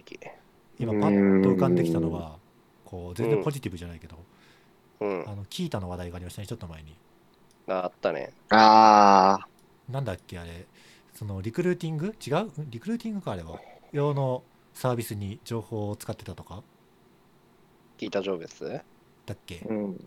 うん。うん。うん。あとあれかその見たサイト、えー、と自分が見たいいねしただっけ、うえーん。キータの記事のアナリティクスがパブリックに公開されたっていう多分その2つだったっけなうん。がありましたね、そうね。まあ、なんでやろうね。まあ、あれは、なんだ、自分で設定したプライバシーポリシー、自分で守れてないやんけ、みたいなそうね感じの話に要するに行き着いてた気がする。あとはそのやめたければこっちだよって言ってどこだっけどっかのサービスのねトラジアデータでしょああ、そうそうそうそう。そこのポータルサイトに飛ばされて、いや、どうやって変えるやねんみたいなうん。ところ雑すぎたみたいなうん。のもあって、逆、あの、火に油を注いだみたいなのがあったね。うん。まあ、なうんなんだろう。うーん。まあ、な、治ったならいいんじゃねっていう気はする。まあ、治ったというか、い一旦消した的なの表現が多分正しいと思うけど。うん、なるほど。うん、うん、うん、なんか、まあ確かにあんまりよろしくないんだけど、やったことは。うん。まあどっちかっていうと、なんかその、それをやっちゃったことじゃなくて、なんか、なんだろう。そう、その、なんか俺、個人的にあれ一番の問題は、なんでそんな遅い時間に行ったんすかっていう、リリースプロセスに問題あるだろっていう気がする。なんか、ブログが22時とか23時とかだっけうん。うん。出たとかだっあんけなんでそんな、なんでそんな夜遅くにリリースしちゃったんすかっていう。でいまいちわかんないんだけど、その、時間の問題ってのは、どどういう意味での問題なのえだって、てか、亀猫だってさ、普通に、なんか夜22時リリースって言われるのとさ、なんか、今日の16時にリリースしますって言われるのどっちがいいんだよ。いや、まあ16です。内々の話ってこといわゆる内部としてそういう時間にリリースするのってどうなのみたいな話いや、普通に外部にリリース、内部にリリース、そんなないけど、ああ、そういうことうん、嫌じゃない普通に。夜リリースス。どっちかというと嫌だね。でもあんま俺は気にしなかった。ああ、本当こんなにそうこんな夜にブログ出すんだ。へえ、みたいな。なんでなんだろうなと思ったけど、 へえ、みたいな。いマジか、気になんないのか。や、別に金曜日にリリースしないっていうものは覚えておいた方がいいと思う。あ、いや、それはわかる。ああ、でもそうね。それは、でもえっとね、え、っていうか、それと同じだよ、だって、金曜日リリースしないっていうのと。うんまあ要するになんか、なんかもう、オフの直前にリリースした、してバタバタしたらどうしようもねえから、うんやんないっていうのはさ、なんか割とどこでも当たり前じゃないのそうだね。で、思ってたら聞いたらどうやらそうではなかったらしいっていう。うん。あと、なんだ、その自分の、自分のプライバシーポリシーに背くような新機能をリリースしちゃうっていうところとかも、なんかそのリリースまでのレビューとか、そういうプロセスに問題があったんじゃないですかっていう気はするよね。ああ、それは確かにあるかもしれないね。そういうのも含めて。うん、なんかそう昨日リリース自体は全然いいと思うんですよその内容以下に関わらずね、うん。昨日どんどんリリースしていくってのはいいんだけど、いいしまあなんだろう万が一ねそう自分たちのポリシーに違反しちゃうのももしかしたらあるかもしれないだかうん。らそこに対してどうのこうの言う気はないけどうーんなんだろうな、まあ、さっき言ったそのトレジャーデータの話とかうん。なんだろうなちょっと具体的にこうっていうのはあんまり言えないんだけど全体的に雑な感じがしたなっていうのはちょっと感じた、ううんん。そうだね。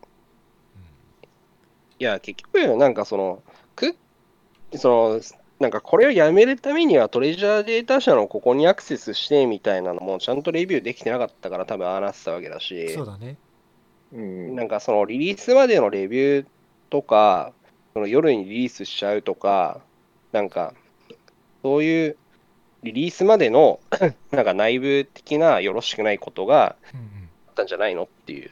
それはああなるほどそもそもだっ確て自分たちのプライバシーポリシー理解してたらあんなあんな機能開発しないし、かにうんなんかそれはなんかどういう開発体制でやってるんだかわかんないけど、どっかで止まんなかったんですかっていう気もするよね。うん、あとなんか感じたのはなんだっけどっかで取り上げられてたのは彼らとしては、いやこれめっちゃいい機能じゃねやっぱこういうの分かるとさほらコミュニケーション取りやすいでしょみたいな多分そういう何かがあったと思うんだよね、いわゆるフューチャーみたいのがだから多分あああいう機能を作ったんだろうけど知らんけどはあその時にいやお前ちょっとこれおかしくねっていう人間はいなかったのかなってそのプライバシーポリシーとかもそうだけど機能としてっ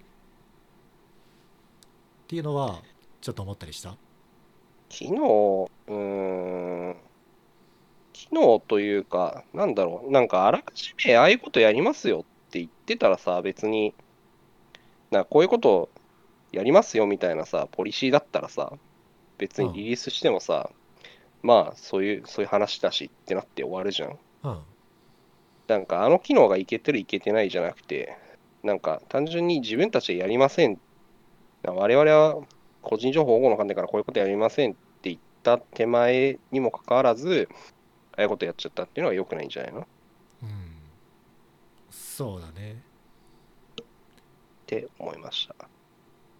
はいまあそうだね。個人情報の、単純にまあ作ったルール破ってるのはアウトだと思う。うんほんと、聞いたあれ、ちょっと待って言うと、LGTM とかの話あったじゃん。ああれね、ああったねあれもあって。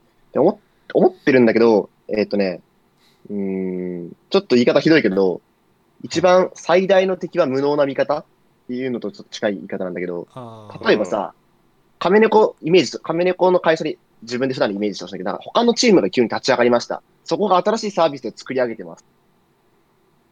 うん例えばね、そのサービスが、うーんと、じゃあな、なんだろう、なんか、ちょっとそれ大丈夫、ほん、いそのサービスいるかみたいな。とか、なんか一部の人がイラッとするかみたいなサービスを作ってたとします。うんうんそれやめ、そのサービスリリースするなって紙の子言えるうん内容次第だと思うななんかそこまで、そこまで炎上するかもなみたいなぐらい。ああ俺俺だったらねでただはい、うんただ、チームの雰囲気は、いや、みんなもっとどんどんどんどん新しいことにチャレンジしていこうぜみたいな。口を出す前に行動だみたいな、ポジティブな雰囲気。あわかるこれ。あうんわかるえっと多分言え結構ね、人がやってることをちょっと微妙だなと思って止めるのってめちゃくちゃ難しい。うんそうだね多分言うとしてもだよいやこれ言っといた方がいいなと思ったとしても、例えば大っぴらに「いやちょっとそれ危ないと思いますよ」ってよりは、うん。例えば私はこういうふうに感じましたでもこうするともしかしたらいいかもしれないですねって結果的にポジティブうん。 な方向に持ってく言い方をするいやすげえ遠回しだなみたいなそう。少なくとなるもそうちょっとこれやばくねみたいな言い方は無理かなそれも別のチームだもんね、まあそう、そう、そ同じチームだとしても、まあ同じチームだったらもっと言いやすいかもしれないけどねうんうんあると思う。で、俺は聞いたから思ったのは多分そういうのが起きたんじゃないかなと思ってて、多分誰も、例えばその個人情報もそうだし、LGT もそうだし、誰も何も思わなかったわけじゃないと思うんだよ。それに対して。うん。何も思わなかったんだったらもうそれはもうしゃあないから。うんそそれはもうどどうしようも、どうしようも解決しようがないじゃん、そんなのは。うんうん。ただ、思った人がいたんだけど、多分言えなかっただろうなって思ってて、これは結構自分も気を、てか、本当人のこと、人事じゃないなと思ってめっちゃビビってはいる。うんそうだね、うん。難しいっすね。そう。自分、自分も言えなくて、例えばそのチームに面と向かって、こう、いや、それクソだからやめろみたいなことって多分言えなくて、ちょっと大丈夫ですかみたいな、その、仲のいい上長、うんはいマネージャーロールの人に相談するが、頑張ってできてそこかな。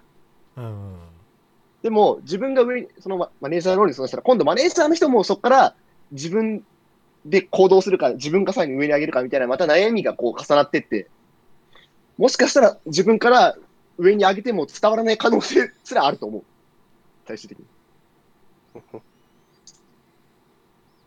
そうねなんかうんすごいわかるなその新機能もそうだしさすでに作られたサービスとかがあんまりいけてないとか時代にちょっと乗り遅れてるとかってまあよくあるじゃないですかで、ここでさらに今の状況の話なんだけど、さらにこういうネガティブなフィードバックが今リモートワークスで最もやりづらいって感じてること。あーなるこほれはど。あの、ネガティブなフィードバックって今までも絶対対面でしかやらなかった。おおなるほたまたま廊下であの担当者とすれ違って「いやちょっとちょっとだけ大丈夫ですか?」みたいなた、えたまたまっていうか、ど。いやもう意図してそれね、それフィードバックじゃなくて雑談じゃないか。あそうだな、うん、俺は雑談ベースで言ってるけどはいうん、ネガティブなフィードバックは必ず対面でやってた。あの、頭出しみたいのをなんかチャットとかでやったらいいけど、でまあ、やるのはもう時間取って話してみたいな。うんう、ん。な絶対してる。な、な、まあ理由は、あの、チャット、やっぱ対面、さっきも話したけど、対面のコミュニケーションと比べてチャットとか、あの、ビデオ会議ですらなんか抜け落ちるものがあるじゃん。うん。表情とかその温度感とかそうそうそうそうそう。で、そ、そ、ネガティブなフィードバックってものすごいリスキーな行動だと思ってるから、う。うんんそれを対面以外で俺はやりたくない。そうだね確かになんか言われたら納得するわいや、俺、チャットでやっちゃうけどな。しうん。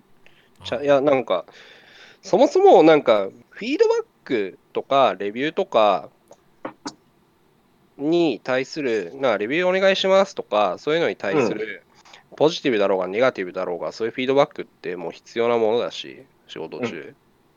なんか、そもそも、なんか、ネガティブ、なんか、そういうフィードバックをし、なんか、必要なんだから、いや、やるわ、くらいの感覚だし、なんか俺はなんかやりづらいと思ったことはないな。うん。うん。てか、なんなら、なんなら、そこら辺はいつもテキストコミュニケーションずっとやってたし、俺。うん。なんかなんか、な、なんなんとかのドキュメントを作るみたいな、例えばチケット、作業チケットがあったとして、で、なんかそこのチケットの流れで、なんか作ったからレビューお願いしますって、俺がアサインされるわけじゃないうん。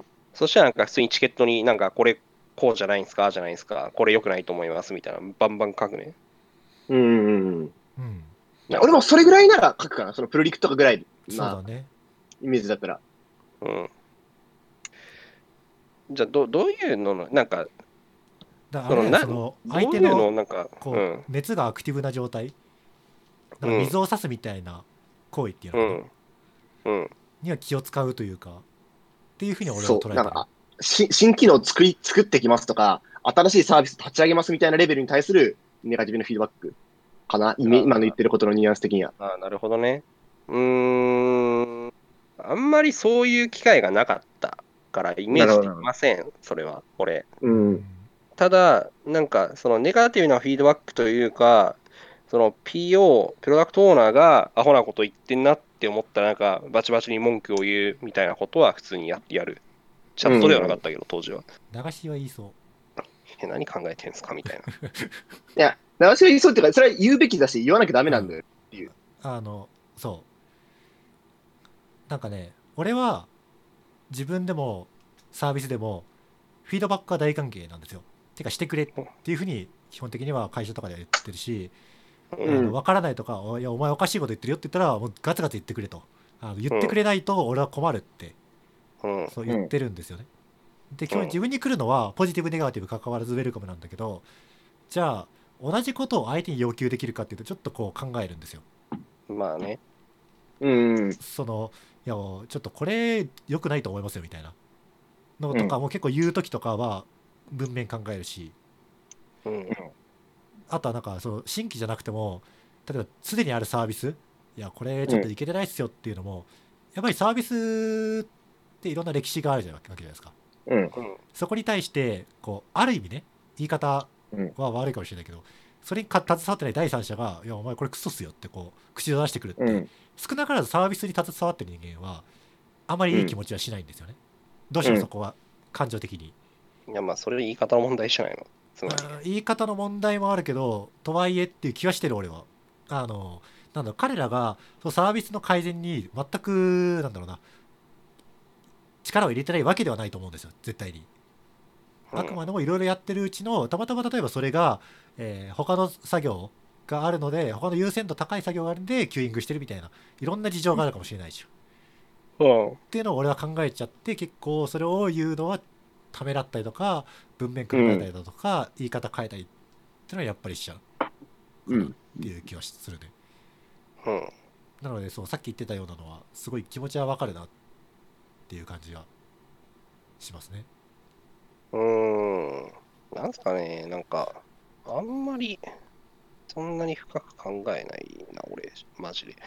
まあそこはもしかしたらもうあとは個人差の問題なのかもねアプローチの仕方とかいや、なんか単純にそれ言い方の問題じゃんってなると、のなんか、そうそう、なんか亀岡言ってたみたいに、これクソっすねみたいな話、ことって言うわけねえじゃん、そもそもうんっそて思うんだよいやさね。すがにそうは言わなくてもそうそうそうそうそううーんどうなんだろうねだから言い方次第でも傷つけないゼロっていうのはないなと思ってるからだかうん。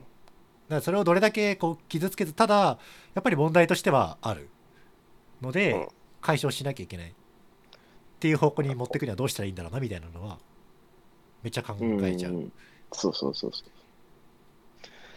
うーんもしかしたらなんだろう今思いついてるやり方だとなんか100あるうちの50のなんだネガティブで済むとただうんもうちょっと頑張ればもしかしたら3020のネガティブで済むかもしれないだから言い方この例があったのか知らないけど、うんっていうふうに考えちゃうねもっといい言い方あるかもしれないとかっうんていうのはあるかななんかその言い方とかっていう問題で言うと正解が分かんないんで、まあ、正解はないんだけど、うん世界ないよ。うんなんか、なんだろう、そういう場合だったら、なんか普通にこう、ここやばく、なんかこう、なんか、なんかこうこんな感じになってるけど、やば、なんかこうこうこうだからやばくないっすかぐらいのうん。雑なことは言うかもしれない。うん。そうね。あとはそれをどこで言うかとか。こで言うか対面での雑談とかだったら言えるかもしれないけど。どこで言うのがいいんだろうね。あんまり対面の対対談ってそんなしないからな、俺、仕事中。うん。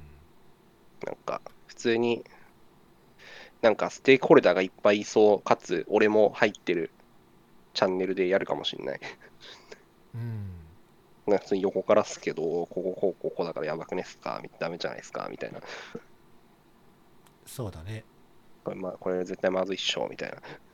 早く直せよつって。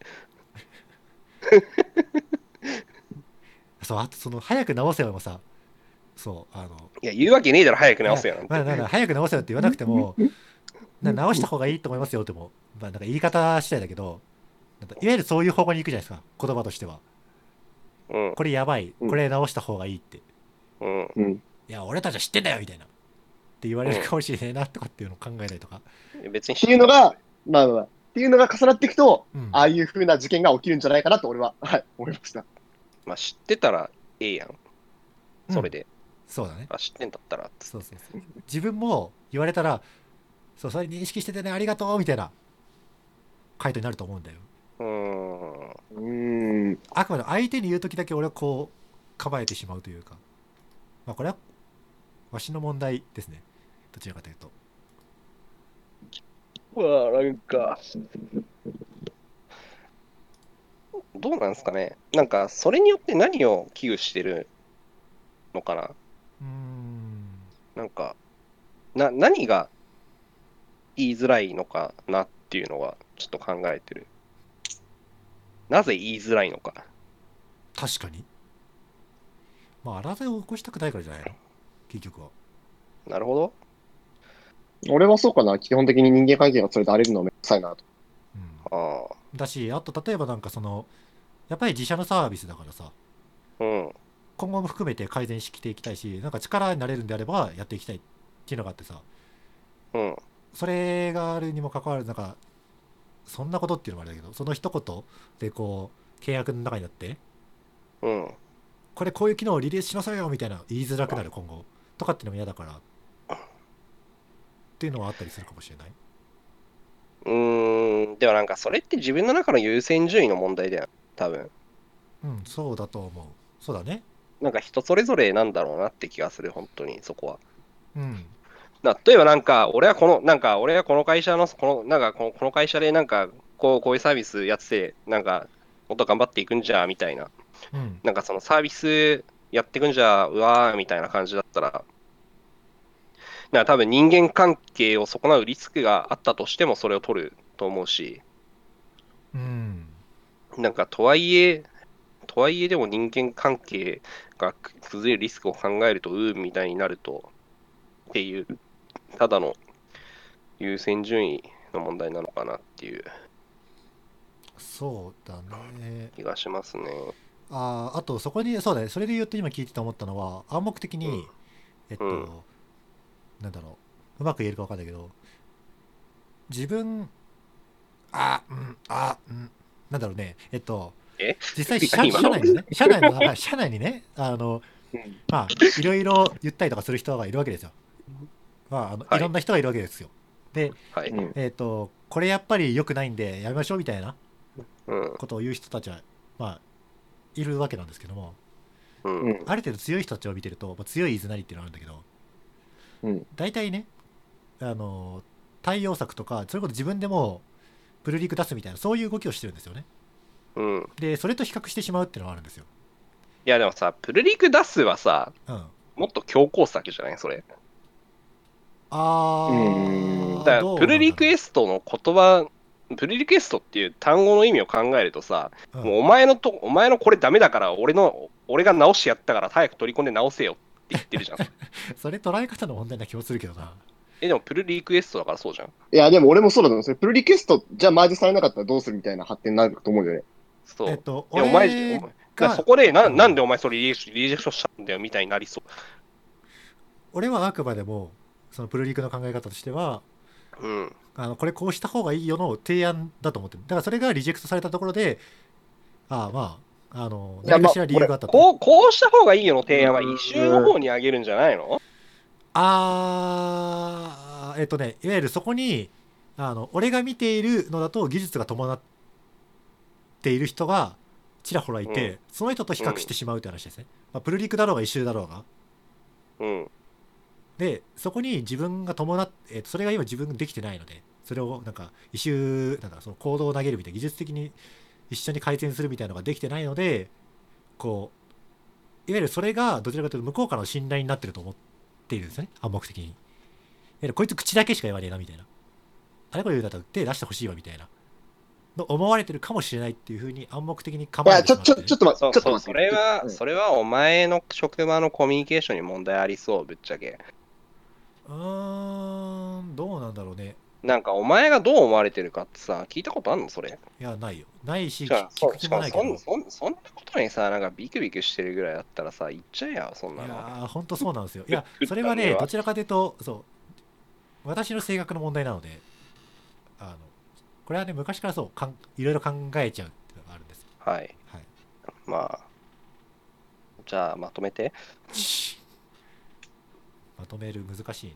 まあでも、なんか、その、これダメだよっていう、ポジティブ、ネガティブに限らず、横から口出うすんこと自体は、あぶっちゃけそれ自体はね、そのなんか、何に限らず、言っていくのもありだし、あとは個人的には、例えばそれを言った後、フォローする人間とかがいるといいかもしれないね。いわゆる一人が口出すのよりも、一人、二人、三人、四人が、あの、一緒に言えるっていう方が、個人の負担は減るから。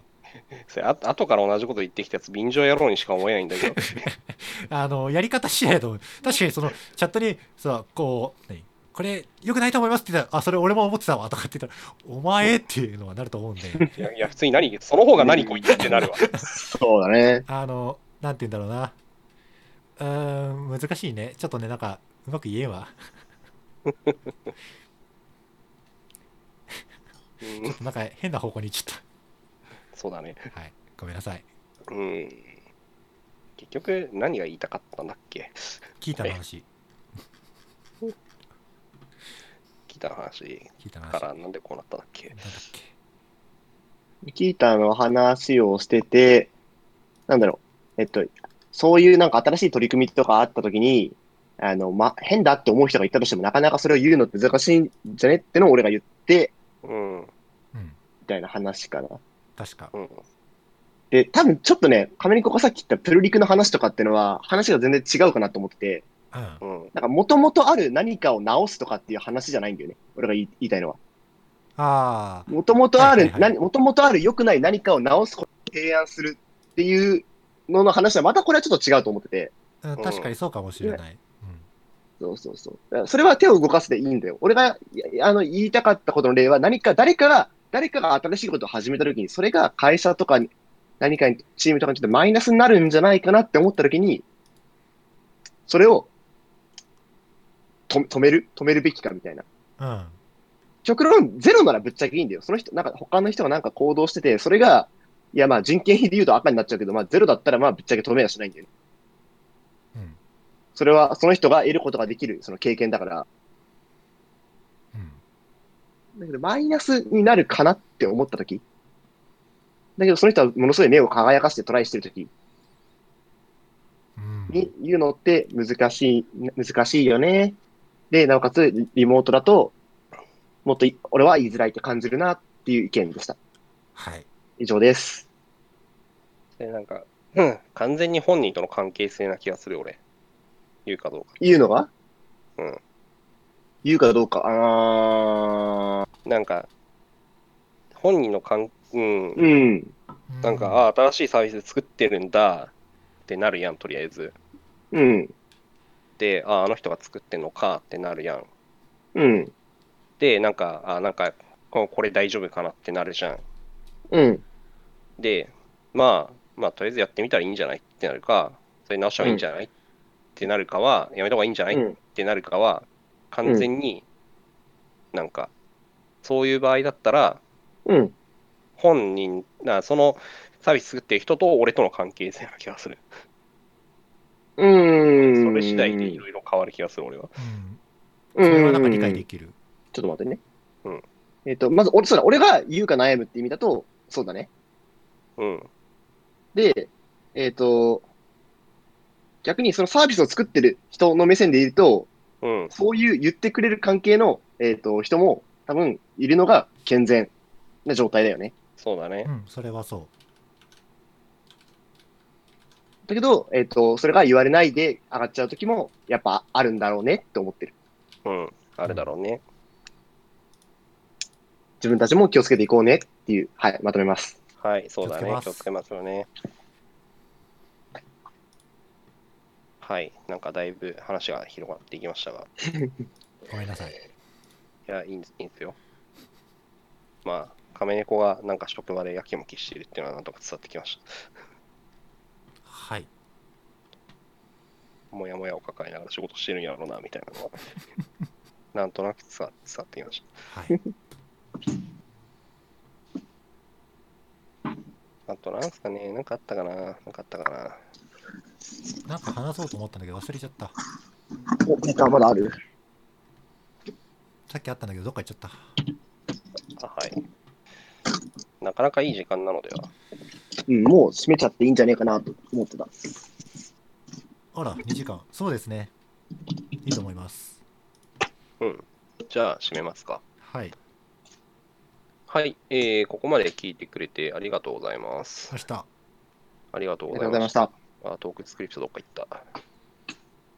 あ、こっちか。あった。えっ、と、ご意見、ご感想は、Twitter でハッシュタグ楽しいワークスをつけて投稿していただく、もしくはポータルサイトから、えーフィードバックをお送りいただけると嬉しいです。告知ある人、はい。あ、あります。お先どはういぞ。、えっと、あ、その前に、いつリリースされますか、これは。前のやつを、じゃあ、明日、えっ、と、やるので、翌日、う ?2 日連チャンでいけるか俺。待って、14日は、確かにその仕事終わった後の時間を使えば絶対いけるんですよ。うん。で、今回は、無音が少ないので、よし、じゃあ14日。 14。なんか前も日付決めた記憶があるな。はい。はい。じゃあ、えっと、4月の14日までにリリース、えっと、亀猫が、編集を終えると。そうですね、編集を終えて、レビューしてもらえる体制にすると。はい。14日、14日、14日。えっと、今回のやつだよね。今回のエピソード14が14日。はい。はいでは、えっと、まあ、18日までにリリースしましょうかね、じゃあ。はい。俺の方で主張して、あれこれやって。はい。はい。はい。ということで、えっと、4月中には確実、まあ、4月の中旬にはリリースされる予定です。頑張ります。それを、それを踏まえた上で告知をどうぞ。お先どうぞ。あ、はーい。えーっとですね、4月の17日に、えーっと、うん間に合うかなみんなの AWS っていう本が、あえー発売されます。。あはいはい、発売か。で、えーっと、全部を自分が書いてるわけじゃなくて、この中の一部のサーバーレスの章を、えーもう一人、同僚と一緒に執筆しました。えーっと、よければ手に取っていただければなと思います。これはどういう本なんですかまあ、これはみんなの AWS AWS、はい、AWS に関する、まあそうだね、なんか割とアカウント開設から、まあ本当初めて触る人、ああ、読んでもらう感じ。入門的な立ち位置なんですね。どちらかとういうんと。、そうだね。入門で全体的に、えっ、と、さら、さらっと浅く触っていくみたいななるほう。どん。感じです。はい。いはい。いですかいいよ。 ?4 月の 18? に、うん。えっ、と、正しくは先月号からなんですけど、ソフトウェアデザインうのん。方に寄稿というか、違う、連載を書いていて、へえ。えっ、うと、ん。 4何書い月てんの、え何何の連載書いてんのプロメテウスです。監視の。へえ。えっと、4月号3月18日発売のものから実は書いていて、うん。えー次が4月の18日に5月号が出るんですけどもそこで第2回が掲載されます、で一応今はだいたい6回ぐらいを目安なので、え4567899 9月号うん。までプロメテウスの各コンポーネントに関して1個ずつ取り上げて解説をしているっていうのがあるのでよろしければお手に取っていただけるとっていう感じですうん。はい。はい、なるほど。それは、なんかプロメテウスのこういう部分を深掘りしますみたいな。というよりは、えー、とプロメテウスのなんだいろんな機能があるんですけどうん。それらを軽く浅く舐めていくただ、うん、浅すぎないっていう形ある程な度あるのほど。実際に今使ってる人が呼んでもあこれ知らなかったわみたいなのも多分気づきもあるんだろうなみたいな形うんうんで使ってもらえるやつですね。なるほど。はい、はい、じゃあということで、えーっと、ソフトウェアデザインとみんなの AWS ですね。えー、まあ、ぜひお手に取っていただければと思います。お願いします。お願いします。わしの告知は特にない。あーえっと、まあ、僕が働いてる会社ですね、ちょっと全然人が足りなくて、絶賛募集中です。えっと、ポータルサイトから、えっと、楽しいワークスのポータルから、あの、僕のブログに飛んでいただいて、えっと、最新の記事にですね、あの、コーポレートサイトのリンク貼ってありますので、まあ、あのもし AI ベンチャーで働きたいとか AI, 開発 AI エンジニアとして転職先探しているとか、えっと、AI ベンチャーで Web の開発したいとか、 まあ、そういう方がいたらぜひ応募してみ、えー興味があれば応募してみてください。以上です。はい、じゃあ終わりますか。はい、はい。では、えーここまで聞いてくれて改めてありがとうございました。明日。はい。では、えーどうも、ありがとうございました。えー、ここで失礼します。はーいお疲れ様でした。お疲れ様でしおた疲れ。様でした。